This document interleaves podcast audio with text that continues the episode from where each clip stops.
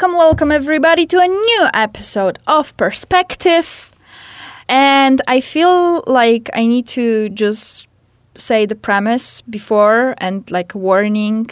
There's a chance we will get angry at a some little people. bit, a little bit, yeah. So, you know, But, you know, we can't always be nice and sweet and fluffy. Sometimes, sometimes we need to get that out also. So, Yeah, so in this episode, we will do, I think, something that we never done for sure.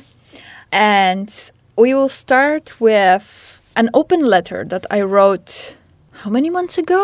That's a good question. the end of January, I guess, beginning of February. February, so it will be seven months ago. Wow, the time flies. hmm And I think while you'll hear the letter, you will know more or less why I wrote it. Also, just think of what was happening January, February in Europe in general. I think it will be quite clear for everybody. And uh, interesting uh, story about this letter. I wrote it.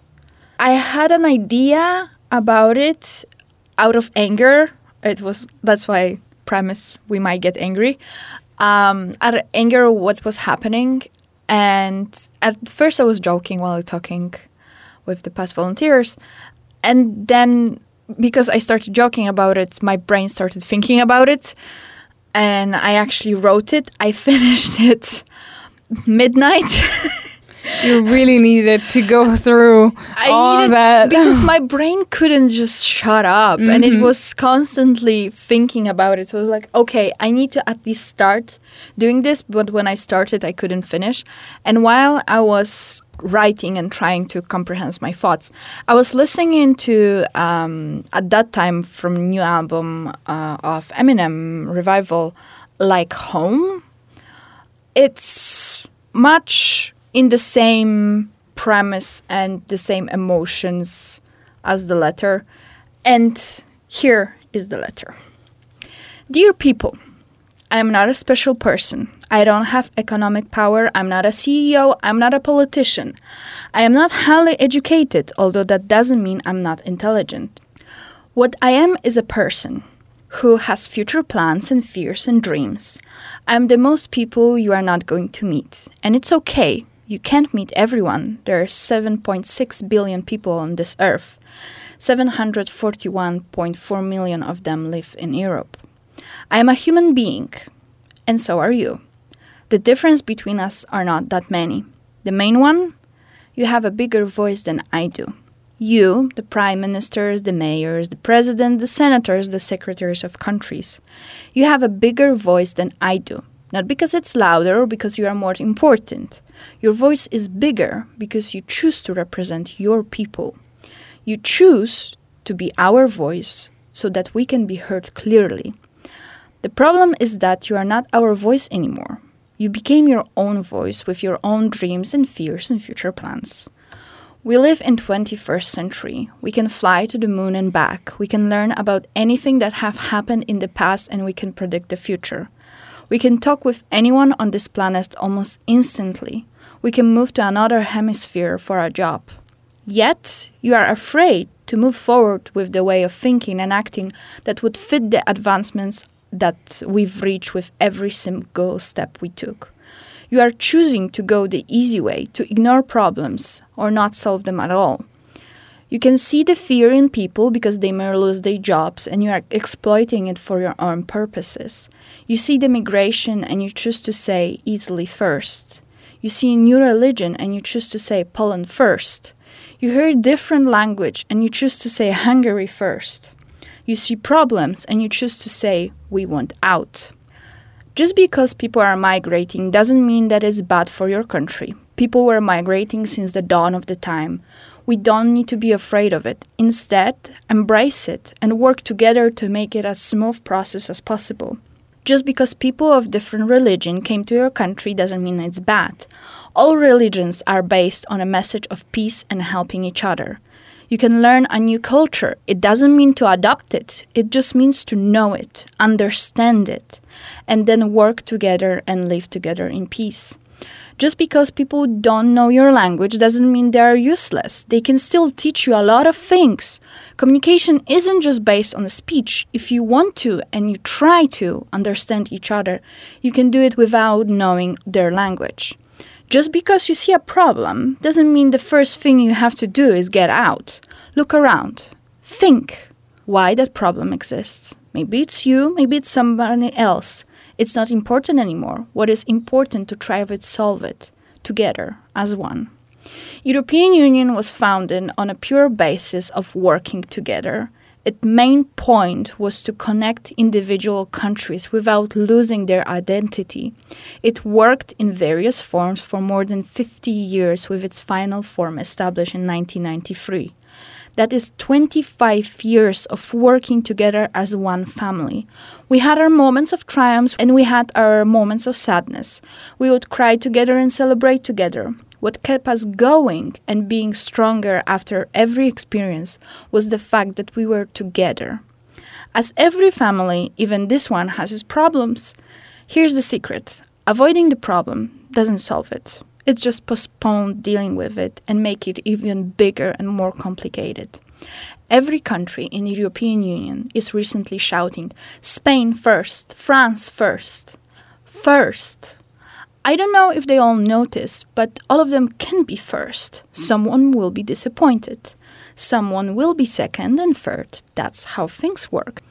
European Union is a problem. European Union is wasting all of the money we give you. European Union is just rules and rules and rules. There are just few voices you can hear on every corner. I understand that every country or union has its foolish rules. Everybody does. The fact is that if there would not be EU, we would not be able to accomplish anything. We would not be able to compete with United States or China or Russia in any economic factor. Separate, we are nothing. We are a tiny speck on a flower. We are a needle in the haystack. Alone, we are nothing, literally and figuratively. European Union gives us the ability to be something. It gives voice to the voiceless. It gives possibilities to the ones that want to create. It gives opportunities to the willing ones. All the Erasmus Plus project alone gives so many opportunities to so many. To all politicians who are so eager to leave European Union, I want you to think where your country would be if working alone without EU. This question is especially towards the one who shout the loudest about leaving European Union right now. Where your country would be without all of the benefits that membership of the EU gives you?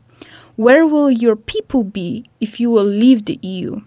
So, can all of you, people of power, answer me this one seemingly simple question? Is your will and your picture the same as the people you're supposed to represent? With respect, me. Magda for president. no, never. I understand. Yeah. If I went into politics, I think I wouldn't survive 30 minutes. Definitely. I mean, I would survive probably because I'm pretty good at maneuvering between people, but I would be exhausted within a week. Mm-hmm. I would mm-hmm. be burned out within a week. Yeah, yeah. But it's true that, like, Magda, I remember, showed me this letter around the time she wrote it. And then she sent it to me a couple of months later. And it's amazing how still relevant this letter is. And um, it's amazing also, and quite sad to see for how long it's been relevant and uh, for how long before she wrote it it would have been relevant if she had written it before. And um, I must say I agree on uh, on most of what she says, in the sense that the only thing I don't think I agree on is this idea that maybe representatives don't represent. I will explain why that my point of view further. For instance, there is a situation in Italy right now where our minister for the domestic affairs, let's say, who belongs to a very um, fascist, I would call it, uh, party with very xenophobic views, uh, very conservative, very, I mean, fascist in all ways, I would say. Very violent, and it's also its way of expressing itself. And uh, so our Minister of Domestic Affairs belongs to this party, and he wasn't voted by the majority of the population. He wasn't. He was voted by not even 20% of the population, which is still a good deal of people. Uh, yeah. Anyway, but still less than 20%. It was 18, around 18%. But the fact is that he is basically leading the government right now, despite this numbers, despite the fact that he does not really represent a big majority of, or even just a majority of Italians. But in some way, maybe because I am a catastrophic person, I do believe he does represent the majority of Italians in the sense that when I see how much consensus, how much agreement his uh, provocations are met with, I feel that even if there hasn't been a majority of people who has voted for him, I do feel that a majority of people actually do quite agree with him in some way, and in general approve of his doings. And uh, so there is this uh, expression in Italian. I don't know if it exists in uh, other languages. And it says, everybody has the government they deserve.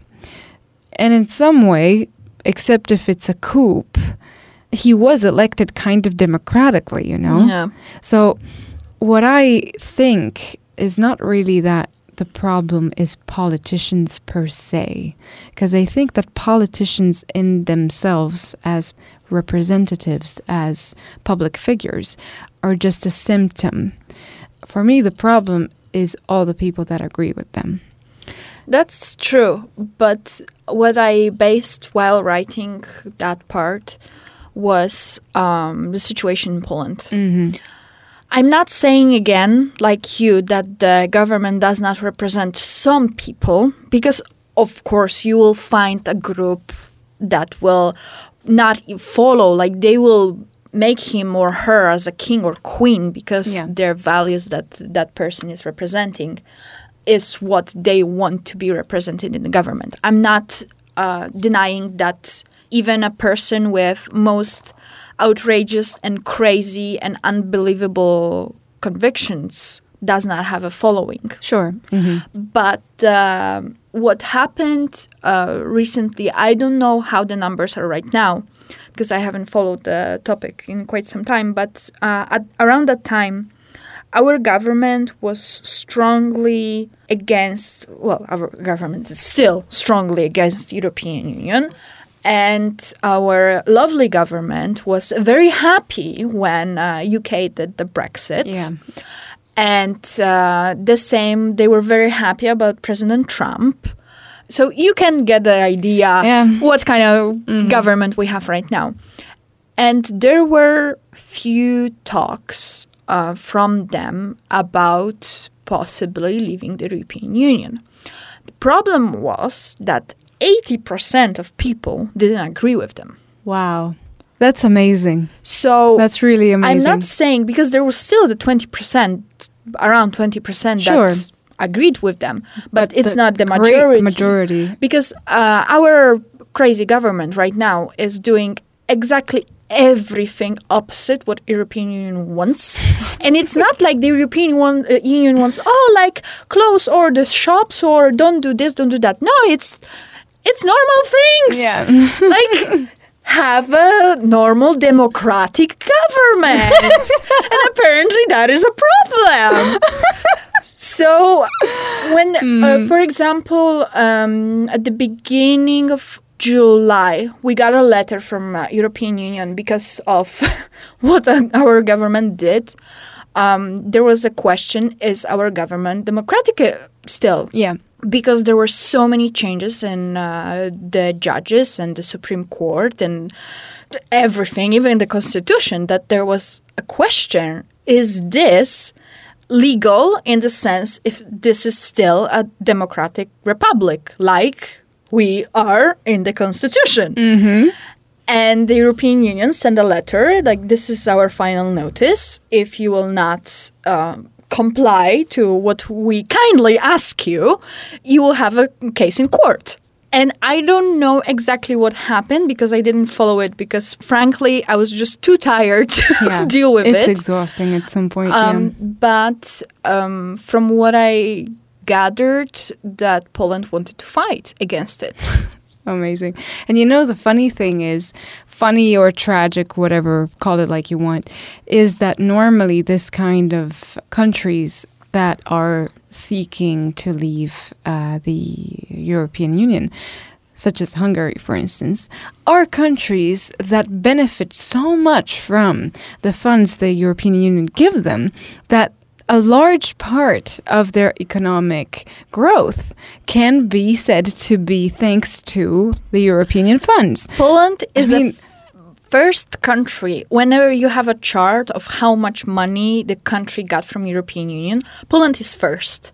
There's millions of millions euro later there's another country so if poland will get out we have so many ngos that exist just because of european yeah. union we have so many new roads so many new buildings so many new things like i remember i remember when we were voting to join the european union i was not i will not say that i was stupid but i was not um, maybe Informed, maybe. informed that much about what actually it means. For me, I remember uh, because my grandma said it to me, I'm not voting for myself. Because for me, it doesn't matter. I'm voting for you, youth. It means my family, like my parents and me, because it's for you. It's your future, not mine anymore. And for me, I what I understood it is, is that we are going to have open borders. That was the the main. And I remember still crossing the border to Slovakia and having a stamp. Of course. we had to be checked.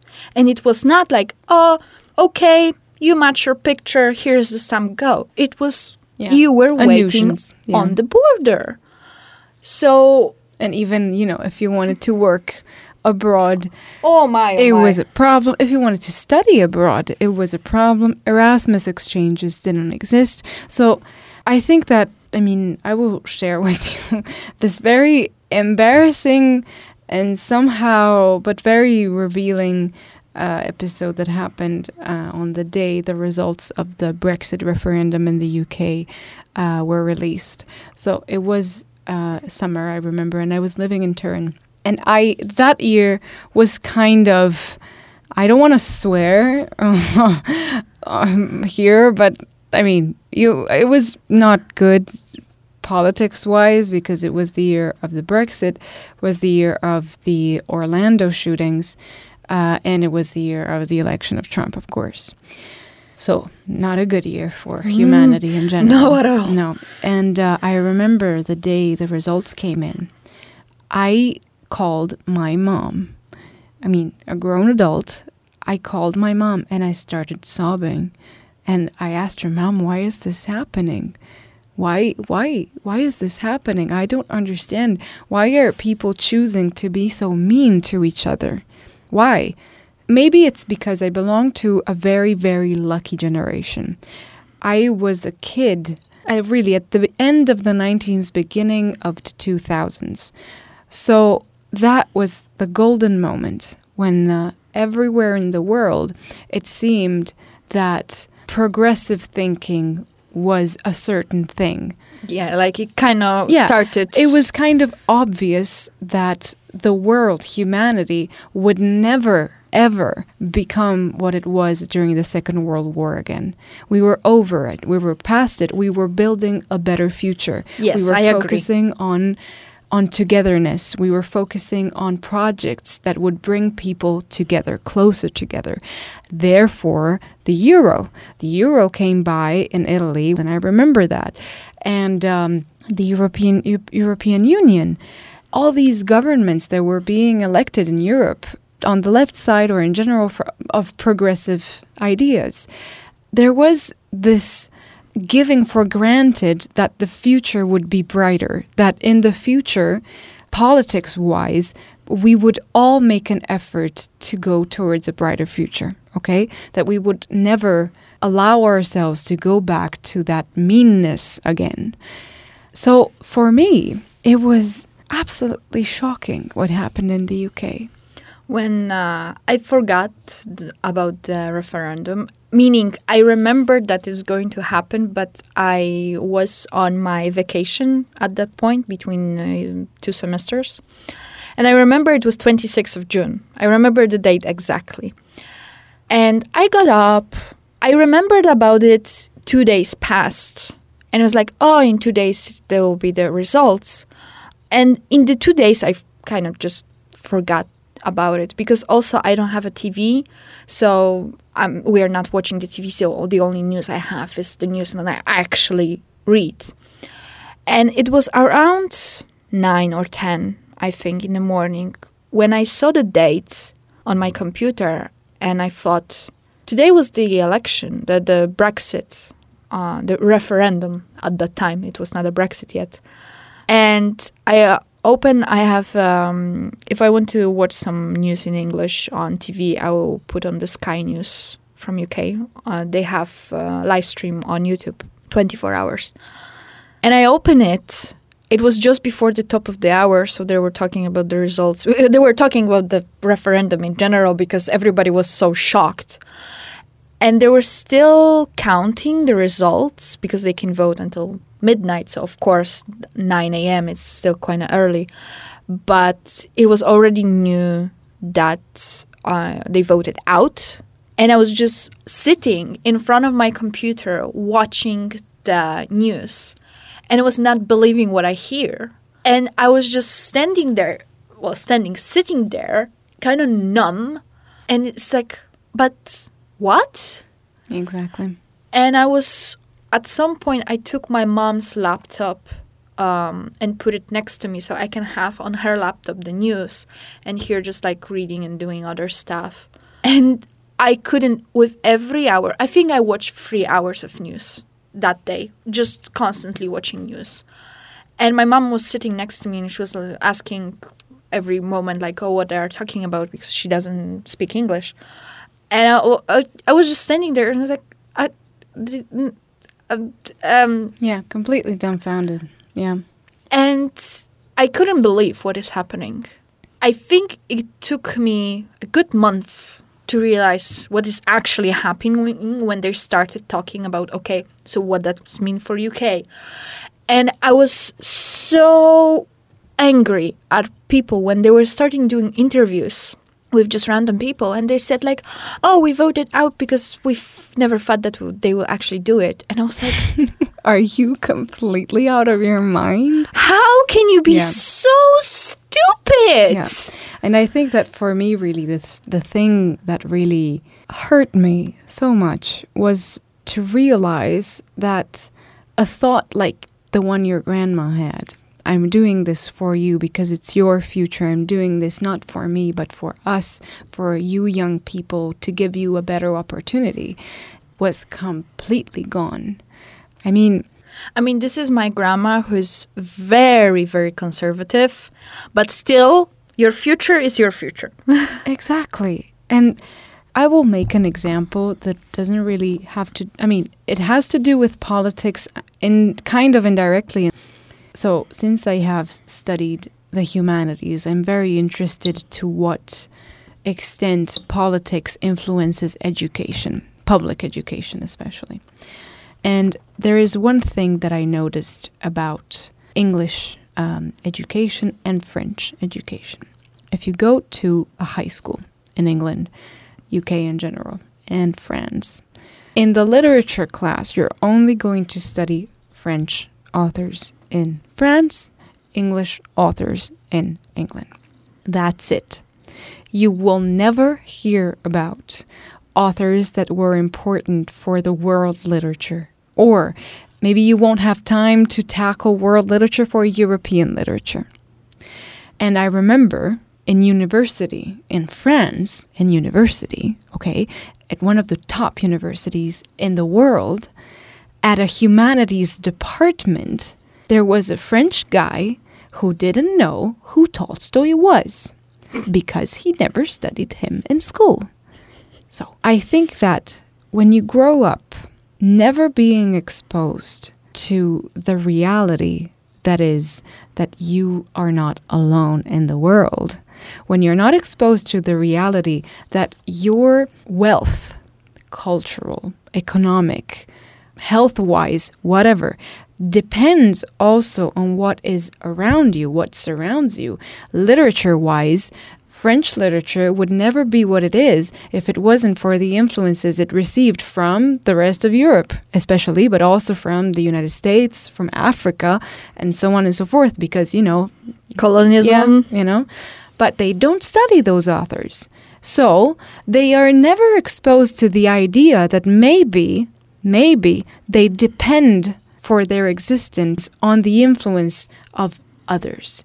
And the moment you start being convinced of that, then you start being convinced that whatever you do, there will be no consequences for anybody else but yourself, which is not true, of course. But it's not only not true when it comes to other country, because I mean, it's not just the English guy voting to leave the EU who is harming the family in Northern Ireland because if you vote to leave, those guys are going to struggle. I mean, those guys have been in a civil war for 30 years. And the basis of the peace between Northern Ireland Is and open Ireland border. was open border.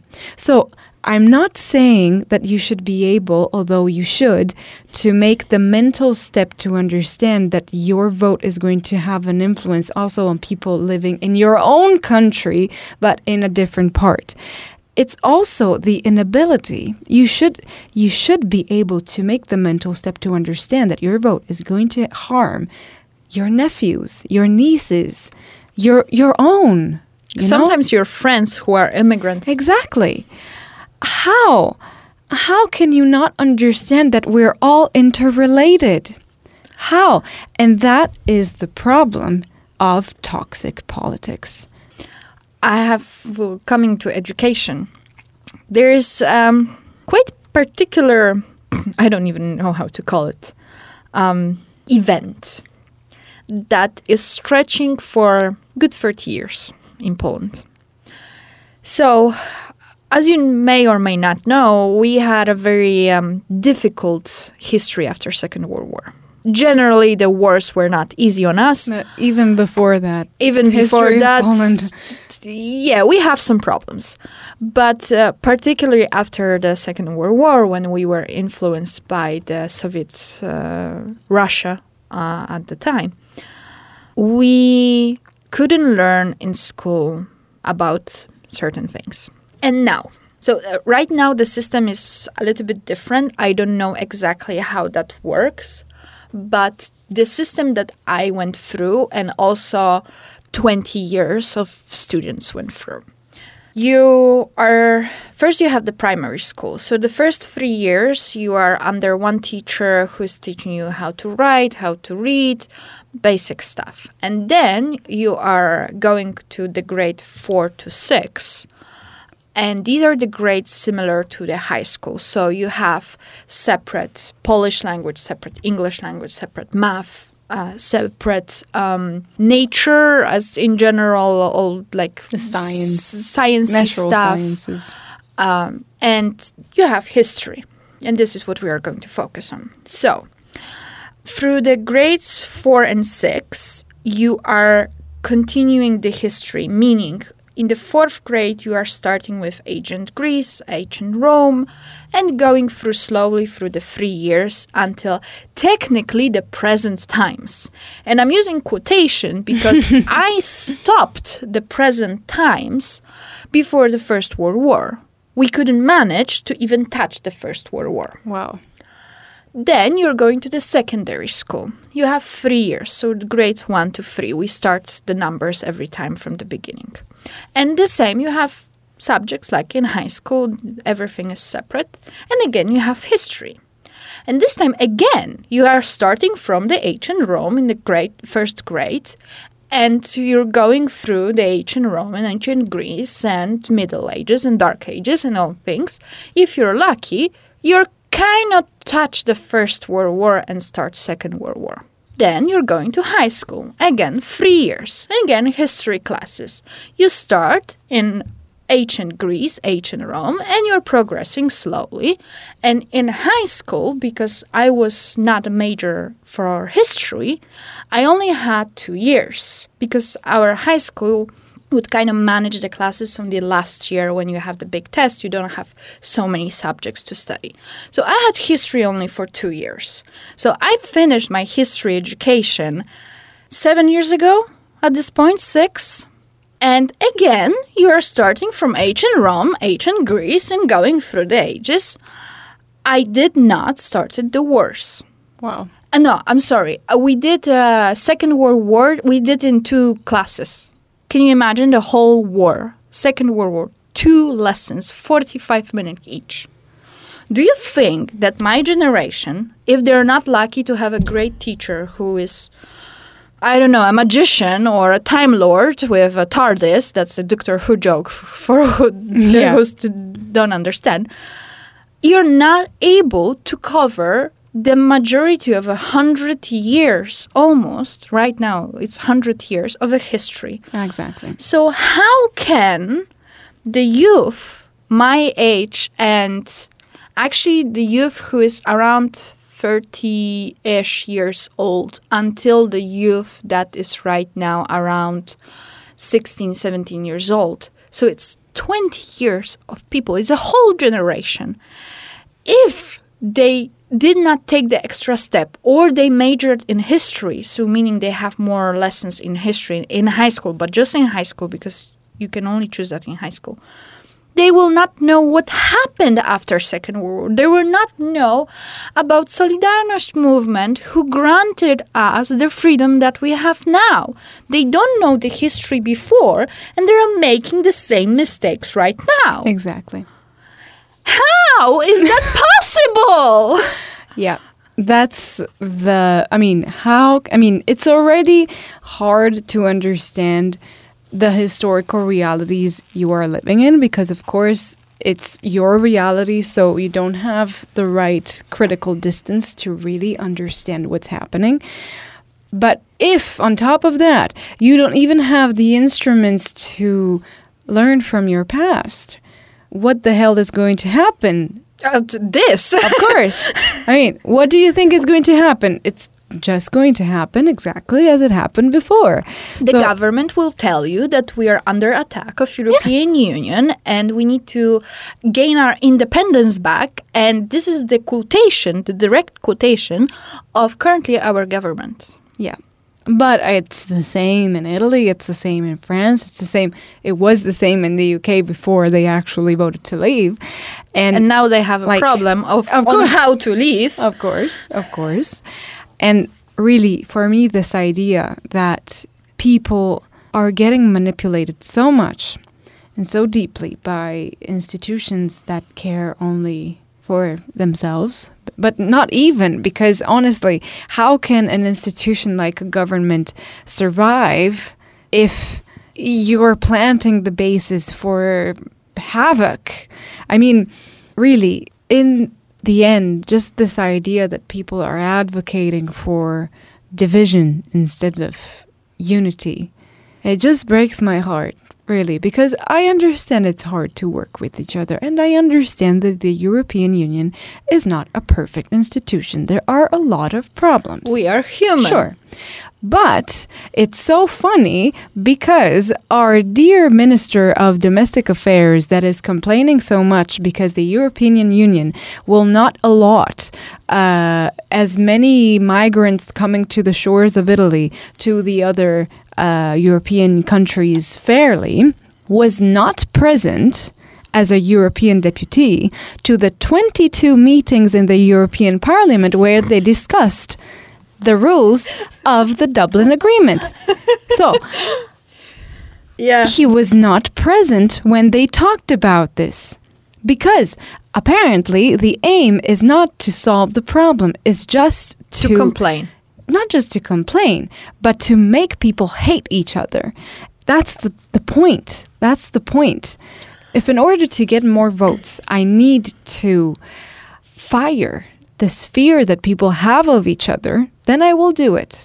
I have no hesitation as a politician. This is basically what our minister of the domestic affairs is doing, and all his followers, of course. I mean, I'm not saying that he is the only one responsible for this because before him there was quote unquote a leftist government, but unfortunately our former prime minister was basically a copy of Berlusconi. So he did so many shitty things, really. And I'm sorry I'm swearing, but it's true. That basically people stopped trusting the left. The left everywhere in its history has always been suicidal. I have never understood this.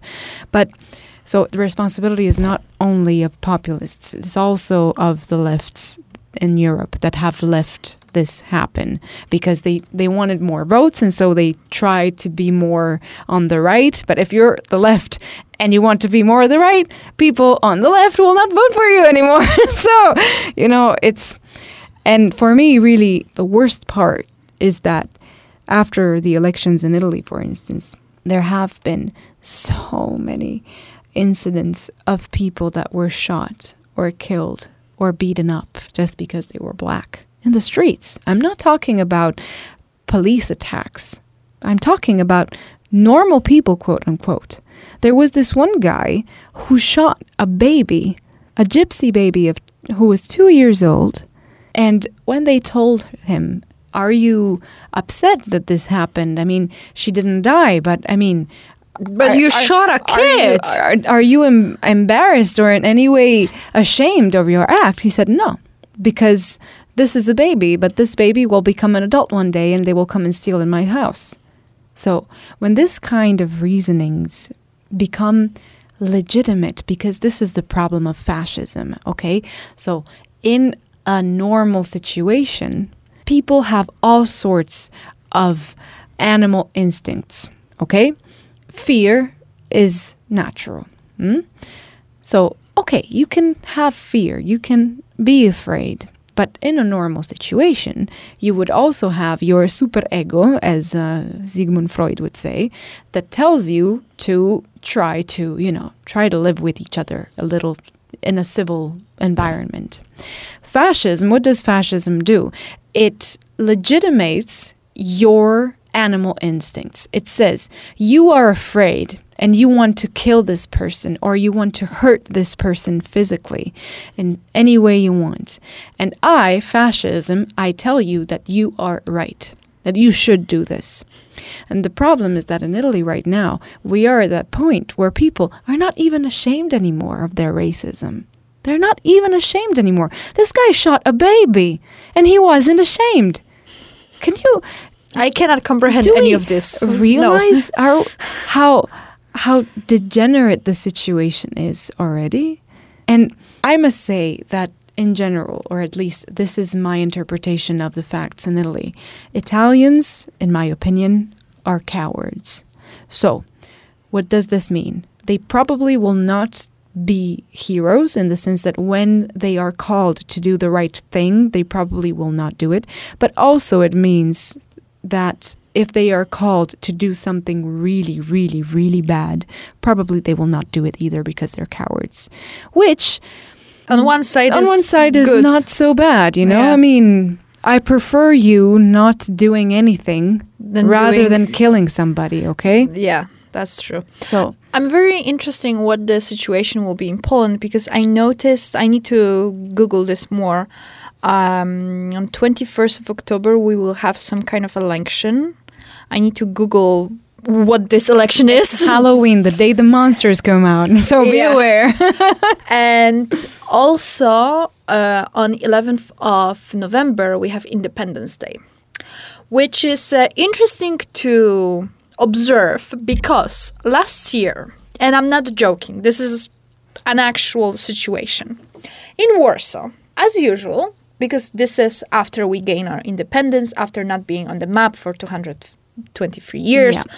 it was a big thing for us. so, of course, every year in Poland, this is a national holiday, everything is on shutdown, and there are masses in churches and parades on the streets to celebrate our independence. I have nothing against that. It truly was a big moment for us.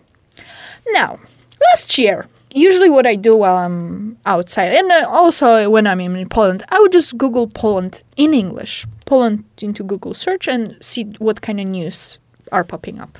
This was after the Independence Day, and I cannot find anything else than the coverage of the Independence Day.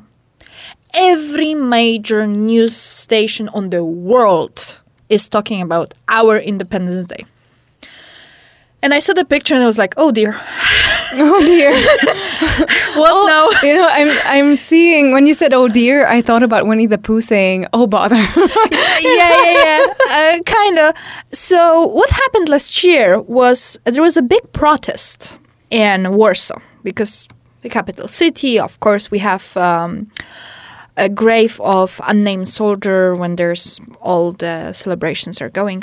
And there was a protest on Independence Day, and there were people going through the city carrying um, flags and signs and whatnot.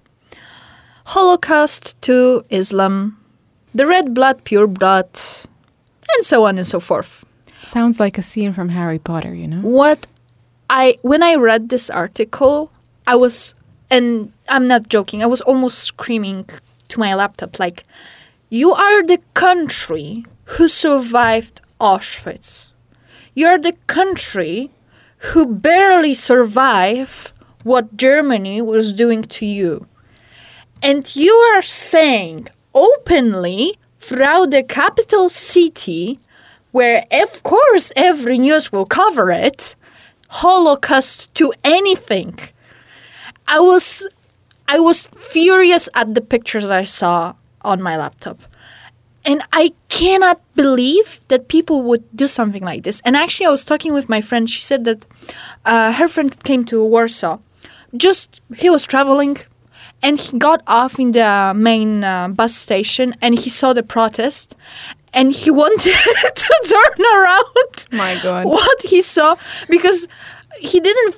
He forgot. He didn't know. I mean, it's a Polish uh, celebration. So not every country will know that you have something like this. And he got off in the main city of Warsaw, and he didn't know. Like he called her, like, "Are you sure I'm in Warsaw?" because My God. It's and horrible. apparently the um, the protest was so big that people were first of all fleeing the center of, of Warsaw, and the counter protest was like two thousand people. Wow. And I'm like, what Yeah. is happening with this country? Yeah. You know, I must say that in Italy, and this makes me really proud, is that contrary to Hungary, for example, there is a very, very deep anti fascist soul. Um, so it might not be the majority of the population, but there is a big number of people that really believe that fascism is wrong. And uh, there have been occasions where this anti fascist soul expressed itself in very beautiful manners. And I'm very, very proud of these people because they stay in a country that is very flawed and they do what they can to fight against against the most ugly brutality human beings are capable of. And you know, I was discussing this with my mom recently because she went to Iran, which is a very different country from all of the ones we've been talking about. And one thing she noticed, and one thing she thought was a positive thing, was the patriotism of Iranian people. In the sense that she noticed that there were a lot of Iranian flags all around. And she also noticed that on big billboards, she could see there were the faces and the names of the victims of the war with Iraq. Of course, there weren't billboards with the victims of the revolution. Of course, only the wars against the United States. But that's another, another for another podcast, maybe. The incoherence of governments and politics. And but let's not talk about that. And I was telling her, you know, when you talk about patriotism, I mean, I am Italian. So the Italian flag, I cannot associate it to a moment of unison, of unity of the Italian people. The unification of Italy was brought about because of basically a colonial enterprise. There was the kingdom of Savoia, who basically they started they they tell they told themselves, let's unite Italy. So basically, let's render it the kingdom of Savoia like bigger. Okay, so it was just a colonial attempt in the end. And it didn't take account of the differences between South and North, which remain very, very stark today, of course. So, in one more than 150 years, we haven't solved that problem. And also, the Italian flag was always something that I associate with people holding it up against something or against somebody. The Italian flag was against the whole world during fascism, during the regime of Mussolini. The partisans, the resistance during um, the resistance of the fascist uh, regime, they certainly weren't f- flagging the Italian flag. They had the communist flag, the socialist flag, the Catholic flag, whatever. They certainly didn't have the Italian flag. And even just before the election, in the elections in March, there was an um, an attack by this guy in Marche. He started just shooting randomly to black people. What did he wear on his neck? An Italian flag course. And even now, against all these these shipwrecked people coming to the shores of Italy, what do you think that the people against them are holding on their hands? The Italian flag. So I really don't believe that nationalism can be a force for good, a force for unity. But why? That's because I'm Italian. If I were German, I would feel the same. If I were Iranian, probably I would feel differently. But the thing is that you need to understand that symbols are important, and especially symbols of division are important. And I feel that right now we are stressing very much this desire for separation, for division, for hatred. That, I don't know, personally, I don't think is going to take us anywhere positive. Oh, for sure not. But you mentioned the flag, and I started thinking because when I was a kid, and this is how quickly it turned around. So when I was the, the 10 years old, um, the flag was, I think, and I will say it again, like I said in the pre- previous podcast, I was a weird kid. I never had this feeling for um, our symbols, our Polish symbols. I knew that they're what they mean. I knew the history behind them, but I never had the personal connection with them. So when I see the flag, I recognize it as a flag and pretty much nothing else. But I knew that the Polish flag was very important and people were actually hiding the Polish flag after the Second World War. So I knew when I was a kid that flag meant a lot. That flag meant the sacrifice, the fight for the country. So it was a good symbol. Mm-hmm. Right now, when people are using the flag, as you say, against all of this, that flag lost any kind of good Yeah. meaning for me. Yeah. And this is scary because I'm not an old person. I'm 24. And during my life, a symbol, a national symbol, lost any kind of meaning to me. Yeah. It's horrible. And you see, it's all a matter of perception of reality, first of all, and therefore of who represents us, you know? And again, I really believe that in some way everybody has the government they deserve. But it's also true that, There are the few people who don't. yeah, yeah. And all I want to say is that it's really, it gives me a special kind of feeling of tenderness when I see these demonstrations against, I don't know, for instance, recently there was a demonstration in Milan because Orban went to see our dear Minister of the Domestic oh, Affairs. yeah, the best friends. Yeah.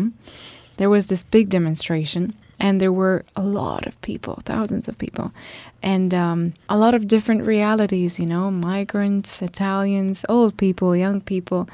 And when I saw the pictures, I was like, oh, you make me so proud on the one hand, and on the other hand, thank goodness that you are still here because if there wasn't this kind of opposition, even small opposition, I think we would be doomed. Yeah, I think that the, the opposition is essentially saving our ass. yeah, absolutely. And even just being angry, honestly, like you was you were when you wrote the Dear Politicians letter. At least it makes something clear for ourselves that we don't adhere to this. We don't agree. Yeah, but something that is scary for me, two reasons. So my friends in my city, she is not from Poland. And it's very visible if you look at her that she's not from Europe. And we were talking once when uh, last year, oh, just uh, right after I left, there was week after week, it was just news after news. And I, I thought that I will not come to any kind of country at that point. And I was talking with her. She was like, Yeah, I, I see what is happening. She read the news as well. She is reading the news. And she thought something that I never thought I would hear. I wonder how long I can stay in here. So, this is the one side of all of this. The other side of all of this is I'm not particularly keen on staying in my country because of what is happening. Granted, being in a country that doesn't mean that you see everything that is happening because Of of course. course, there are certain things that are just happening in Warsaw and in Krakow over the seas or in the mountains or somewhere. It's just a point on the map. It's not a countrywide phenomenon. But if you see those things and you, if you hear those things, and we had at the point we had protests against the government, and everybody was gathering uh, next to the um, courthouses and all the things, and it's like, why, why we have to do this? Why is there a point where we need to protest for democracy? So at this point, you're kind of just like, maybe I will be better off somewhere else. And you actually start to look for another places to go. And this is scary because I can guarantee you that I'm not the only one. Of course. So, what if the majority who is angry at the government, who is angry at what is happening, will just leave? What will happen then? Yeah. well, that's what hap- what's happening in Hungary, for instance, and in Italy too. I think it's happening everywhere. Yeah. It's now is the question okay, what else? What next? Because frankly, I'm still having uh, second thoughts on how because I know we will have the general election also soon because the election that was that elected this beautiful, beautiful government um, was when I was in Portugal. So that was two, three years ago. So I know we are getting closer to the, the general election. But looking at the state of the country right now, I don't know what will happen. I cannot guarantee you that we will go the opposite side. I cannot guarantee you that we will not have the second Italy. I really don't know because I don't see this crisis as being handled in any constructive way. Now I only see very, very negative reactions to these people coming to Europe in general because it all started from there, of course. Yeah. I don't see any constructive reactions. The European Union is absolutely useless. They are not deciding anything. But of course, if you have to make so many people agree, It's hard. it's hard. So I on right now I don't see a solution on the institutional side. I see very active and very heartfelt realities at the grassroots level. Yes, I do. There are a lot of people who are working their asses off in order to create a more peaceful world, but definitely not at the high politics level. Yeah. Not for now. No. So, unfortunately, with that thought, no, Maybe some of you listening for, like will want to become one of those. If you do, please do. Please do it quickly. and um, we're waiting. I will not end this podcast until we will think of something good. the good thing that is also happening is the good people that are actually Yes. trying to do something. Yes, they are amazing, and um, they are what makes humanity humanity. Still. Yeah. So this is the good part. We we are very grateful for the people, for the NGOs that are actually trying to construct a humanity in all of that madness. Um, but yeah, that Hold no. on, guys. Okay. hold, on, We're with you. And do your job, please, because we don't know what is going to happen otherwise. And with that, we will finish this uh, very heavy uh, episode. We do apologize, but Sometimes it happens. We need to throw that away too. You know, to yeah, you know vent that too. we will uh, try to make a next episode uh, more lighthearted and cheerful. so we will now try to figure something out because today I don't think it is going to be possible. Nope. Nope. But uh, if you want to join to the conversation, you can find us on our Facebook page. Um, if you have anything to say, but please be constructive and nice um, about the topic, feel free to leave a comment. If you want to write to us, we have our email, our perspective.podcast at gmail.com. We welcome any thoughts and questions and Whatever. but again, be Stream nice. of consciousness. Whatever Exactly. you want, really. be nice, be humane, because that's what we are trying to achieve in this podcast. And with that, we will welcome you to next podcast Friday, 10 a.m. as usual. And Thank you so much for staying with us. Really. and see you next time.